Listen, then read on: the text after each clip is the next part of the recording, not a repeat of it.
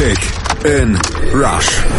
Die WM 2018 auf meinsportradio.de in Kooperation mit 90plus.de. Auch am spielfreien Tag bei der WM 2018 in Russland beehren wir euch natürlich mit Kick and Rush hier auf meinsportradio.de. Wir schauen auf den dritten Spieltag der WM zurück und stellen die Top 11 des dritten Spieltages auf. Wir, das sind meine Wenigkeit Malte Asmus von meinsportradio.de, aber in noch größerer Weise natürlich unsere beiden Experten Julius Eid und Manuel Behlert von 90plus.de. Moin ihr beiden. Moin. Servus. Und Manu, das war gar nicht so einfach, tatsächlich auf 18 Spieler, also 11 Spieler plus Ersatzspieler zu kommen, die am dritten Spieltag herausgestochen haben, weil das Niveau der WM am dritten Spieltag der Gruppenphase jetzt nicht so riesengroß war. Genau, es gab einige Spiele, in denen Mannschaften schon durch waren und ein bisschen durchrotiert haben und sich auch niemand so wirklich in den Vordergrund gespielt hat. Keiner wollte gelbe Karten sammeln, um gegebenenfalls dann in den nächsten Spielen gesperrt zu sein. Ähm, teilweise waren das nicht Angriffspakt, wenn ich da beispielsweise an Dänemark gegen Frankreich denke, da wollte keiner irgendwas machen.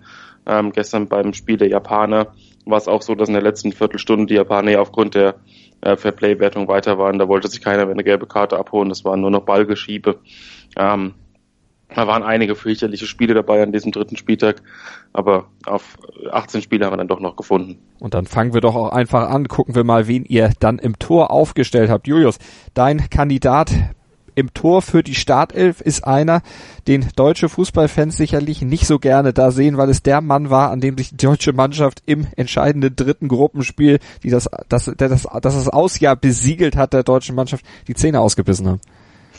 Genau, im Tor heute äh, Hyunwo Cho von Südkorea, der ein tolles Spiel gegen Deutschland gemacht hat und natürlich auch dazu beigetragen hat, zum Beispiel mit fünf Paraden, dass der Weltmeister geschlagen werden konnte, was ja hauptsächlich darin begründet war, dass Deutschland eigentlich über 90 Minuten so kontrolliert werden konnte, dass diese kein Tor erzielt konnten. Das war definitiv auch eine Leistung des Torhüters. Der hat sowieso eine Ruhe ausgestrahlt, nicht einmal eine Unsicherheit im Spiel gehabt, auch im Gegensatz zum Welttorhüter Manuel Neuer auf der anderen Seite durchgehend souverän gewirkt, seiner Mannschaft immer Sicherheit vermittelt, genau in den richtigen Momenten genau richtig reagiert und eben einen großen Sieg für seine Nationalmannschaft mitgesichert und deshalb ist er verdient in der Elf der Woche. An ihm lag es also nicht, dass die Südkoreaner dann am Ende nicht ins Achtelfinale einziehen konnten, aber an ihm lag es, dass sie Platz drei vor Deutschland sich dann geholt haben. Der Kandidat für die Bank auf der Torhüterposition Manu war auch einer, an dem es nicht lag, dass seine Mannschaft äh, dann nach Hause fahren musste nach der Gruppenphase.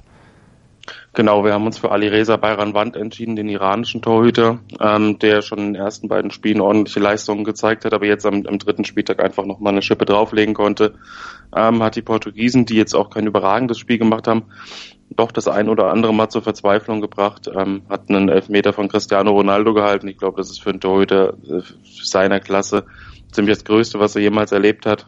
Ähm, hat mit dem Iran eine gute, äh, ein gutes Turnier gespielt, hat auch im ersten Spiel schon gegen Marokko äh, die Null gehalten und dafür gesorgt, dass der Iran das Spiel gewinnen konnte. Also die Chance auf das Weiterkommen wäre am Ende sogar noch da gewesen. Und das in der Gruppe mit Spanien und Portugal. Also ich glaube, das äh, sagt eigentlich alles. Und wie gesagt, Elfmeter gehalten, auch sonst einige Paraden gezeigt in dem Spiel gegen Portugal. Dementsprechend war er da auch einer der besten Spieler und dementsprechend hat er es eben hier auf die Bank geschafft. Und in der Abwehr steht auch ein Mann, der eine Sensation durchaus in den Bereich des Möglichen gerückt hatte. Roman Saiz, nämlich von Marokko. Der hatte auch seinen Platz bei uns hier in der Elf sich dann erspielt durch Manu, vor allen Dingen das Spiel gegen Spanien. Ja, ähm, Roman Saiz, äh, zwar haben die Marokkaner zwei Gegentore kassiert, aber die Spanier hatten unglaublich viel Ballbesitz, viele Ballaktionen, viele Passstaffetten und Saiz in der Defensive ähm, war der Einzige, der da so richtig Zugriff bekam auf die Ballzirkulation der Spanier. Ähm, er hat 100 Prozent seiner Zweikämpfe gewonnen. Also alles, was kam, hat er weggeräumt, ähm, hat häufig den Ball entscheidend geklärt. Ähm, ja, wie gesagt, er hat, war einer der Hauptgründe dafür, dass Marokko an die Sensation glauben durfte. Sie haben ja auch zeitweise geführt gegen Spanien. Ähm, dementsprechend, Saiz hat kaum einen Fehler gemacht, war nicht hektisch und die, selbst im Pressing der Spanier ähm, hat er noch Lösungen gefunden, hat jetzt auch die meisten Pässe an den Mann gebracht. Also da kann man ihm überhaupt nichts vorwerfen. Das war individuell sicherlich der beste Spieler der marokkanischen Defensive in diesem Spiel. Julius und er, der Marokkaner, kriegt in der Abwehrgesellschaft von einem weiteren Südkoreaner bei uns in der Startelf unserer Elf des dritten Spieltags. Genau, Yong Lee wird äh, dazukommen von den Süd Südkoreanern. Das liegt vor allen Dingen daran, dass er eben erstmal herausgehoben als Teil, ähnlich wie bei Marokko dann auch einer tollen Defensive funktioniert hat. Die Defensive definitiv ausschlaggebend war, so lange die Null zu halten und dann am Ende eben Deutschland auch zu diesem Sturmlauf zu provozieren, dann sogar noch die Aktion setzen zu können. Das war wesentlich. Und aus dieser Defensive ist, äh, hat Jong Lee nochmal herausgestochen, hat äh, ein wahnsinnig kluges Spiel gemacht, wahnsinnig viele Passwege zugelaufen und deshalb auch eben sieben klärende Aktionen im Spiel gehabt, was ein sehr hoher Wert für einen Abwehrspieler ist. Dazu noch drei erfolgreiche Tackles gesetzt. Alle seine Tackles waren erfolgreich. Das heißt, immer die richtigen Entscheidungen getroffen, vorweggegangen und vor allen Dingen clever die Abwehr geführt. Und unser dritter Mann in dieser Viererkette, Manu, der durfte sich sogar über ein Tor freuen, über ein ganz wichtiges Tor. Genau, das war Jeremina. Ähm, das haben wir schon im, in der Nachbetrachtung des Spiels angesprochen, dass er bei den Kolumbianern eine wesentlich wichtigere Rolle einnimmt, als das im Verein macht. Ähm, dort, dort hat er noch ein bisschen Schwierigkeiten, aber in, mit der kolumbianischen Nationalmannschaft muss er nicht so hoch stehen wie beim FC Barcelona. Ähm, ist einfach, kann, kann auf diese Dinge reagieren, die so kommen, hat, äh, kann seine Füße einsetzen ähm, hat gestern 70 Prozent seiner Zweikämpfe gewonnen. Ähm, gegen den physisch starken Senegal, gerade auch bei Standards, fast alles weggeräumt, was in den 16er flog. Ähm, der Senegal, der in den ersten beiden Spielen relativ viele Torchancen hatte, kam gestern kaum zur Entfaltung. Ähm, es war auch ein ziemlich enges Spiel und Mina blieb über 90 Minuten hochkonzentriert hat eine Passquote von über 90 Prozent gehabt, was besonders deswegen wichtig war, weil James Rodriguez früh ausgewechselt wurde und ähm, es noch mehr auf den Aufbau von, von, der, von den Innenverteidigern ankam. Ähm, ja, auch er hat einige Bälle geklärt, gerade wenn, wenn der Senegal mal mit Einzelaktionen nach vorne kam und Saar oder Manet mit Tempo auf die Abwehr zuliefen, hat Mina die Ruhe bewahren können ähm, und natürlich dann noch das entscheidende 1 zu 0 Erziel, das Kolumbien dann auch noch als Gruppensieger ins Achtelfinale gebracht hat. Und der vierte Mann im Bunde ist ein Spieler aus Schweden, der sich auf der Außenverteidigerposition gegen Mexiko hervorragend verkauft hat, Julius. Genau, Ludwig Augustinsson hat es noch in die Startelf geschafft, der wirklich als Außenverteidiger einen tollen Auftritt hingelegt hat. Im das war eine super Leistung von ihm. Er hat defensiv motiviert gewirkt, hat immerhin drei klärende Aktionen zum Defensivverbund beigetragen, aber vor allen Dingen eben auch offensiv immer eine Gefahr gewesen. Absoluter Aktivposten im Spiel der Schweden gewesen, hat immer wieder Lücken gerissen, hat immer wieder den Weg nach vorne gesucht und sich am Ende sogar mit einem Tor belohnt. Und das war definitiv eine der wichtigsten Positionen im Spiel Spiel der Schweden, um das 3-0 zu ermöglichen, äh, immer wieder für Unruhe gesorgt, immer wieder für Verschiebungen gesorgt, die dann auch die Abwehr des Gegners überfordert haben. Das hat äh, auf jeden Fall Spaß gemacht, ihm zuzuschauen. Äh, hochmotivierter Auftritt und das sollte dann auch mal belohnt werden sollte belohnt werden mit dem Sieg gegen Mexiko und damit auch mit dem Weiterkommen ins Achtelfinale für die Schweden. Der prominenteste Name unserer Abwehr Auswahl, der schafft es nicht in die Startelf, Manu, Diego Godin. Genau, Diego Godin hat zwar eine sehr gute und konzentrierte Leistung gebracht, aber man muss einfach auch dazu sagen, dass die russischen Angriffe ähm, im abschließenden Gruppenspiel einfach nicht so überragend waren und dass er jetzt nicht überragend viel zu tun hatte. Ähm, aber er hat die Konter, die kamen, hat er mit abgefangen, ähm, hat 70 Prozent seiner Zweikämpfe gewonnen, war offensiv vor allem bei Standards sehr präsent, ist. Ein Spieler, der sehr kopfballstark ist, das zeigt er offensiv und defensiv, ähm, hat 99 Prozent seiner Pässe an den Mann gebracht, vor allem ähm, war ein wichtiger Aufbauspieler, der jetzt auch noch ohne Nebenmann Jimenez gezeigt hat, dass er ähm, individuell herausragend ist. Also hat fast alles, was irgendwie im Ansatz gefährlich wurde, hat er antizipiert, abgefangen oder eben selbst mit einem Zweikampfgewinn geklärt und dementsprechend auch dafür gesorgt, dass Uruguay bei diesem Turnier noch überhaupt gar kein Gegentor kassiert hat. Und ob die das weiter halten können, dieses Gegentorlose, dann auch im Achtelfinale, das werden wir natürlich hier bei 90 Plus und meinsportradio.de in unserem gemeinsamen Podcast Kick in Rush zur WM 2018 dann analysieren alle Spiele bis zum Finale und das Finale natürlich dann auch bei uns in der Analyse immer schon kurz nach dem Spiel als Podcast bei uns auf der Webseite bei iTunes oder mit der App für iOS und Android von meinsportradio.de. Wir gucken gleich noch bei unserer Elf des dritten Spieltags auf Mittelfeld und Sturm. Hören, was, andere denken. meinsportradio.de. Folge uns auf twitter.com slash meinsportradio.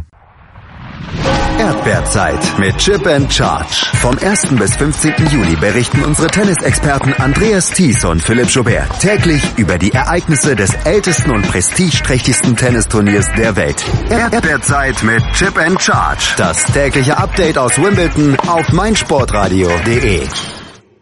WM 11 des dritten Spieltags hier bei Kick in Rush, dem gemeinsamen WM-Podcast von 90plus.de und meinsportradio.de. Manuel Behlert und Julius Eid sind bei mir und wir schauen jetzt gemeinsam auf die Auswahl der Spieler für diese Top 11, was das Mittelfeld anbelangt. Manu, wir hatten eben mit Diego Godin für die Abwehr den prominentesten Namen für die Bank letztlich verpflichtet. Jetzt kommen wir zur Startelf in Sachen Mittelfeld und da fangen wir mit einem Mann an, der für Argentinien unheimlich wichtig war und die Rede ist da jetzt noch nicht von Lionel Messi. Nein, es geht natürlich um Eva Banega, der ähm, im ersten Spiel als Joker bereits gezeigt hat, wie wichtig er für diese Mannschaft sein kann. Im zweiten Spiel wurde dann ähm, gar nicht eingesetzt und das Spiel ging auch prompt äh, gnadenlos verloren. Und Sampaioli, so er denn die Entscheidung getroffen hatte, gab es ja auch das ein oder andere Gerücht, dass, dass der Trainer nicht mehr die Aufstellung macht, ähm, hat dann Eva Banega in die Startelf gestellt und man hat von der ersten Minute an gemerkt, dass das eine deutliche Verbesserung im Spiel der Argentinier ist. Ähm, er hat viel Verantwortung im Spielaufbau übernommen, die anderen eher destruktiven Spieler entlastet, auch Messi entlastet, was ganz wichtig war, dass Messi einfach ein bisschen mehr Freiheiten sich nehmen konnte. Ähm, hat, war der einzige im Mittelfeldzentrum, der mal ein bisschen Kreativität ausgestrahlt hat. Der Banega ist eine absolute Passmaschine, hat wieder 90 Pässe gespielt, davon kamen 88 Prozent an, ähm, hat viel Kreativität ausgestrahlt, Torchancen vorbereitet, Torchancen eingeleitet, auch gegnerische Konter unterbunden. Ähm, dementsprechend war das so, ein, so eine Allround-Leistung von Banega, die ähm, jetzt im Endeffekt zwar nicht mit einem Scorerpunkt gekrönt wurde, aber trotz allem unglaublich wichtig für die argentinische Mannschaft war. Und so wichtig wie Banega für die Argentinier war, äh, Julius, war Philipp Coutinho, Felipe Coutinho für Brasilien. Absolut. Coutinho zeigt bei dieser WM einfach, was für ein Ausnahmespieler er ist. Gerade in einem System mit Neymar findet er immer wieder Räume, um sich trotzdem zu beweisen, ist sich aber eben auch nicht zu schade und das hebt ihn ein bisschen heraus, auch beim letzten Brasilien-Spiel auch mal sich fallen zu lassen und defensiv zu arbeiten, mal ein Tackling zu setzen und für die Mannschaft zu kämpfen. Andererseits eben trotzdem diese absolute spielerische Klasse auszustrahlen. Immer wieder tolle Pässe in die Tiefe gespielt und trotzdem eine Passquote von über 90 Prozent. Das heißt Risikopässe, die eigentlich so gut wie immer ankommen und die dann eben auch unter anderem zum 1-0 geführt haben. Ein wirklich toller Pass, genau in die Schnittstelle für Paulinho ähm, zwischen vier Abwehrspieler der Serben hindurch. Das ist einfach fußballerische Großklasse, die Coutinho immer wieder zeigt und die hier dann mit einer Nominierung für die Elf der Woche belohnt wird. Und in unserem Dreier-Mittelfeld gibt's noch einen freien Platz für die Startelf. Manu, wen hast du da nominiert? Lucas Torreira äh, von Uruguay, der gegen Russland das erste Mal in der Startelf stand in diesem Turnier und ähm, gleich gezeigt hat, warum er wahrscheinlich für 30 Millionen Euro zum FC Arsenal wechseln wird. Ähm, war im Spielaufbau sehr aktiv, hat Godin dort entlastet, ähm, hat sich die Bälle geholt, hat dafür gesorgt, dass sie, dass sie das Spiel ähm, kontrollieren konnten, hat auch dafür gesorgt, dass die Russen kaum Konter fahren konnten, weil er einfach schon im Ansatz diese unterbunden hat. Ähm, er war extrem wichtig als Mittelfeldmotor und als Bindeglied zwischen Defensive und Offensive. Ähm, hat einige Male mit Suarez gut kombiniert, hat ihn, hat ihn in Szene setzen können ähm, hatte eine Passquote von 92 Prozent, hat zweimal den Ball erklären können in ganz wichtigen Situationen, hat auch noch das eine oder andere Foul gezogen, wenn es denn mal darum ging, ähm, den Spielfluss ein bisschen rauszunehmen, hat er das getan. Wenn es darum ging, das Tempo zu variieren, hat er das getan. Also er war die absolute ähm, Mittelfeldmotor gegen Russland, hat und auch dann zum 3 zu 0 Sieg beigetragen. Für vier weitere Spieler reicht es angesichts dieser Ausbeute ab bei den ersten dreien dann nur für die Bank, unter anderem Julius für Isco. Genau, Isco hat ein tolles Spiel gemacht. Da sind wir auch noch lange im Schwanken gewesen, ob Coutinho oder Isco es in die Startelf schaffen.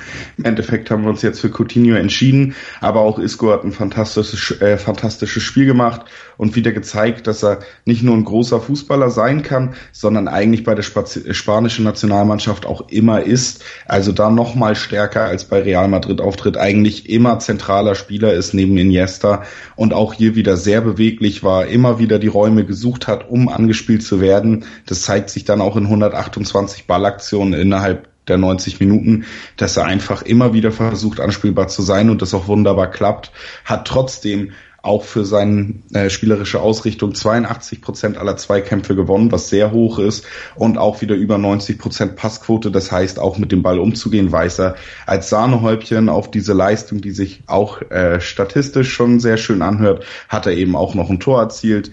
Das passt alles zusammen. Einer der besten Spieler dieses Spieltags, definitiv. Zentraler Spieler bei Peru, das ist Christian Cueva. Der schafft es hier nur auf, der, auf die Bank. Manu hat es auch damit zu tun, dass Peru mit Australien jetzt auch nicht den Übergegner hatte. Naja, nicht nur. Ähm, man muss ja auch sehen, wie Aaron Moy und äh, Jedinak bei den Australien gegen Dänemark und gegen Frankreich gespielt haben. Also sie haben das französische Mittelfeld neutralisiert.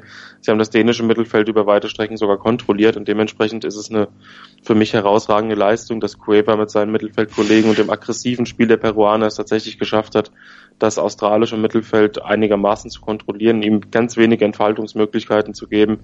Ähm, Cueva hat viele Zweikämpfe gewonnen, 70 Prozent, aber hat 85 Prozent der Pässe an den Mann gebracht und dabei auch sehr oft äh, riskante Pässe gespielt, um Carrillo beispielsweise einzubinden. Ähm, dass Peru da den ersten Sieg feiern konnte in diesem Turnier war mit Sicherheit auch ein groß, großer Verdienst von Cueva, der ähm, ja, wie gesagt, wenige Fehler gemacht hat, immer anspielbar was sich angeboten hat. Ähm, auch sich clever bewegt hat, dann in die Offensive gegangen ist, wenn es sich angeboten hat, wenn er nicht zu viel Risiko gegangen ist, ähm, kannte das klug abwägen. Also das war eine rundum gelungene Leistung. Ähm, insgesamt hätte er vielleicht noch ein klein bisschen dominanter sein können, um jetzt in die Startelf zu schaffen. Aber der Einfluss aufs Spiel war groß und die Möglichkeiten, die er geschaffen hat, waren ebenfalls groß. Also dementsprechend auf jeden Fall verdiente Nominierung auf der Bank. Gutes Spiel auch von Granit Xhaka im dritten Spiel der Schweizer. Was hat bei ihm gefehlt, äh, Julius, dass es eben nicht für die Startelf gereicht hat? Nun erstmal war äh, Chakas Leistung nicht so herausragend wie im zweiten Spiel der Schweizer gegen die Serben damals, damals vor ein paar Tagen. Ähm, Zweitens hat die Schweiz generell ein nicht so überzeugendes Spiel gegen Costa Rica hingelegt, dass man da jetzt einen Spieler wirklich unbedingt in die Startelf fiefen müsste. Chaka ist trotzdem dabei, um nochmal herauszuheben und das wird gerade an seinen Statistiken deutlich, wie perfekt er auf seiner Position funktioniert. Das sieht man einfach an 85 Prozent gewonnenen Zweikämpfen und vor allen Dingen über 95 Prozent angebrachten Pässen und dazu da kommt dann eben, dass trotzdem kein Foul gespielt wurde. Das heißt, Chaka hat zumindest äh, statistisch seine Position dieses Mal perfekt ausgefüllt, war aber, wenn man das Spiel gesehen hat, nicht so ein wichtiger Faktor. Deshalb hat es nur für die Bank gereicht. Dennoch sollte man eben diese Statistiken auch mal im Auge haben und würdigen, wenn ein Spieler solche Leistungen aufrufen kann. Und wie sieht's bei Emil Forsberg aus, den du auch auf die Bank gesetzt hast? Bei Forsberg ist es noch ein bisschen anders. Forsberg hatte durchaus Anteile am äh, Spiel Schwedens und hat vor allen Dingen immer wieder hinten raus für Entlastung gesorgt. Das heißt, immer wieder, wenn es nötig war, dass Schweden nicht komplett nochmal in äh, Gefahr gerät, dass Mexiko das Spiel übernehmen kann, war Forsberg der wichtigste Spieler der Schweden, hat sich immer wieder nach vorne abgesetzt, hat 85 Prozent aller Pässe an den Mann gebracht und das, obwohl er viele Risikopässe im letzten Drittel gespielt hat, selber sechsmal den Abschluss gesucht, war also ein klassischer Angreifer, der für viel Alarm gesorgt hat in dem Spiel, was durchaus äh, seine Berechtigung hatte, durchaus zum Sieg beigetragen hat und was auch gezeigt hat, dass Forsberg eben mittlerweile in dieser schwedischen Mannschaft als Führungsspieler rangieren soll und das mittlerweile auch angenommen hat, zumindest was Motivation und Einsatz angeht. Was Torausbeute angeht, muss er da sicherlich noch zulegen und dann wird es vielleicht auch mal in unsere Startelf schaffen. Unsere Startelf im Sturm wird angeführt, Manu, von einem Tunesier. Genau, nachdem wir im letzten ähm, Gruppenspieltag Schwierigkeiten hatten, uns überhaupt auf drei, vier Spieler nur festzulegen, weil so viele äh, Offensivspiele herausragend waren, war es dieses Mal schwer, überhaupt welche zu finden. Aber Wabi Kasri von den Tunesiern ähm, hat gestern Abend eine super Leistung gezeigt. Es war zwar nur Panama, aber trotz allem hat er ähm, nach einer schwierigen halben Stunde, in der Panama wirklich defensiv taktisch sehr klug agiert hat, ähm, es geschafft, das Spiel an sich zu reißen, hat hervorragend mit Ben Youssef harmoniert, ähm, hat ein Tor erzielt, eins vorbereitet, war sehr präsent, hätte durchaus noch mehr Scorer haben können, wenn die Tunesier das im Offensivdrittel ein bisschen cleverer ausgespielt hätten. Gerade am Ende des Spiels, als Panama ähm, tatsächlich müde wirkte und auch war und eben mehr Lücken offenbart hat, Da wäre sogar noch ein bisschen mehr drin gewesen, aber er war mit Sicherheit der gefährlichste Offensivspieler gestern seiner Mannschaft und hat das Spiel komplett an sich gerissen, seine äh, Mitspieler mitgerissen und dementsprechend hat er es absolut verdient. Wir gucken auf den zweiten Mann im Sturm. Das ist auch einer, der eigentlich gar nicht bei der WM mit dabei gewesen wäre, wenn seine Dopingsperre nicht ausgesetzt worden wäre. Paulo Guerrero, nämlich der Peruaner. Julius, der wird von dir nominiert. Genau. Paulo Guerrero hat äh, genau das ins Spiel der Peruaner gebracht, was ihnen ein bisschen gefehlt hat, zusätzlich zum Glück, wenn man ehrlich ist. Denn durch wirklich schwache Leistung ist Peru in der Gruppenphase nicht aufgefallen und wie auch schon von manchen Experten, unter anderem mir, äh, vor dem Turnier erwartet wurde, wurde da durchaus attraktiver Fußball gespielt.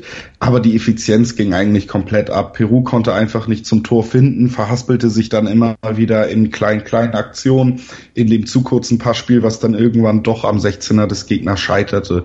Und jetzt hat eben Paulo Guerrero genau die Rolle eingenommen, die ihm von Anfang an zugedacht war, nämlich die Verantwortung zu übernehmen, im Team für sein Land zu stehen und vor allen Dingen dann effektiv und effizient vorm Tor zu sein, hat ein Tor erzielt und ein Tor vorgelegt, damit dazu beigetragen, in großem Maße, dass Peru eben diese beiden Tore erzielen konnte, logischerweise, und einfach wirklich nochmal gezeigt, wie wichtig er für diese Mannschaft ist, dass er trotz seines Alters und der ganzen Vorgeschichte für Peru ein wichtiger Spieler ist und dass sie Glück hatten, dass er mitkommen durfte. Und äh, diese Attribute mit Ausnahme der Vorgeschichte und des Vor der Vorbereitung treffen im Grunde dann auch auf den dritten Mann im Sturm zu, auf Lionel Messi, Dreh- und Angelpunkt der Argentinier, unterstützt von Banega im dritten Spiel. Also auch dann ein bisschen entlastet und die Möglichkeit dann auch vielleicht auch mehr zu glänzen und sich eben für unsere Startelf zu qualifizieren. Genau.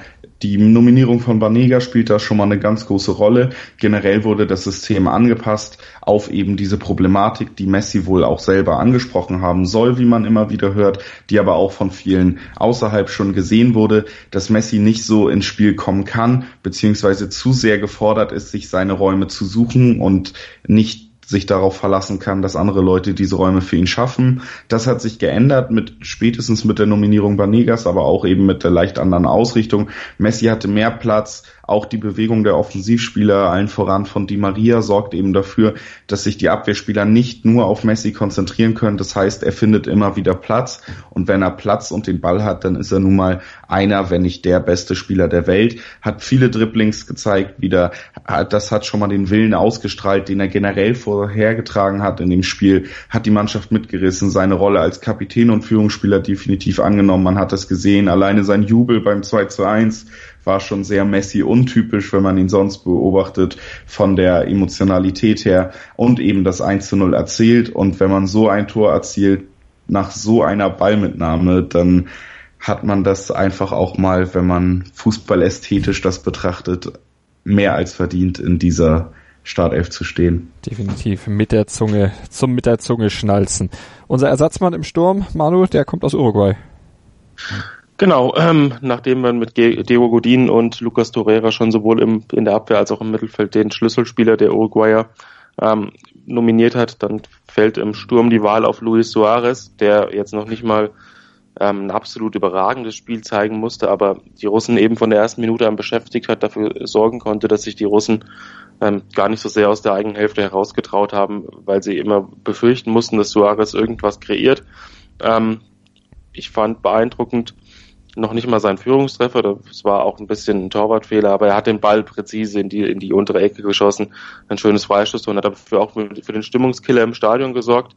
Ähm, beeindruckender fand ich eigentlich, dass er A, bei Standards immer eine extreme Präsenz an den Tag gelegt hat, dazu als Stürmer 100% seiner Zweikämpfe gewonnen hat und ähm, so ab der 50., 60. Minute auch als Teamplayer ziemlich in Erscheinung getreten ist, als er dann versucht hat, äh, Edinson Cavani ein Tor aufzulegen. Ähm, hat zwei, dreimal noch den Querpass gesucht, obwohl er eigentlich selbst, selbst hätte zum Abschluss kommen können, weil der Cavani unbedingt das erste Turniertor ermöglichen wollte. Cavani hat zwar später noch getroffen, aber da hatte Suarez nicht die Finger und die Füße im Spiel. Ähm, entsprechend war das eine gute Leistung. Es waren, wie gesagt, nicht viele Stürmertypen dabei in diesem, in diesem dritten Spieltag, die sich da unglaublich aufgedrängt hätten. Dementsprechend muss man diese Leistung ähm, mit viel Arbeit, mit dem 1 zu 0 und mit den ähm, Teamplayer-Qualitäten am Ende auch belohnen.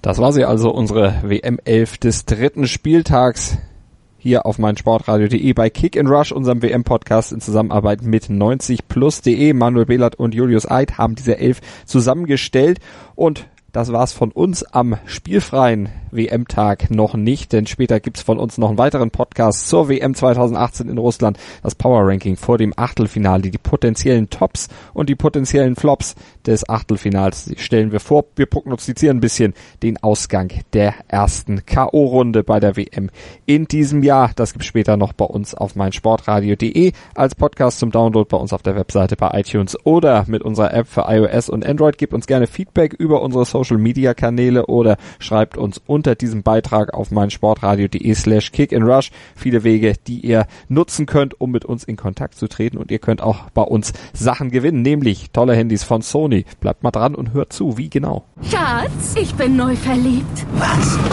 Da drüben. Das ist er. Aber das ist ein Auto. Ja, eben. Mit ihm habe ich alles richtig gemacht. Wunschauto einfach kaufen, verkaufen oder leasen. Bei Autoscout24. Alles richtig gemacht. Kick in Rush.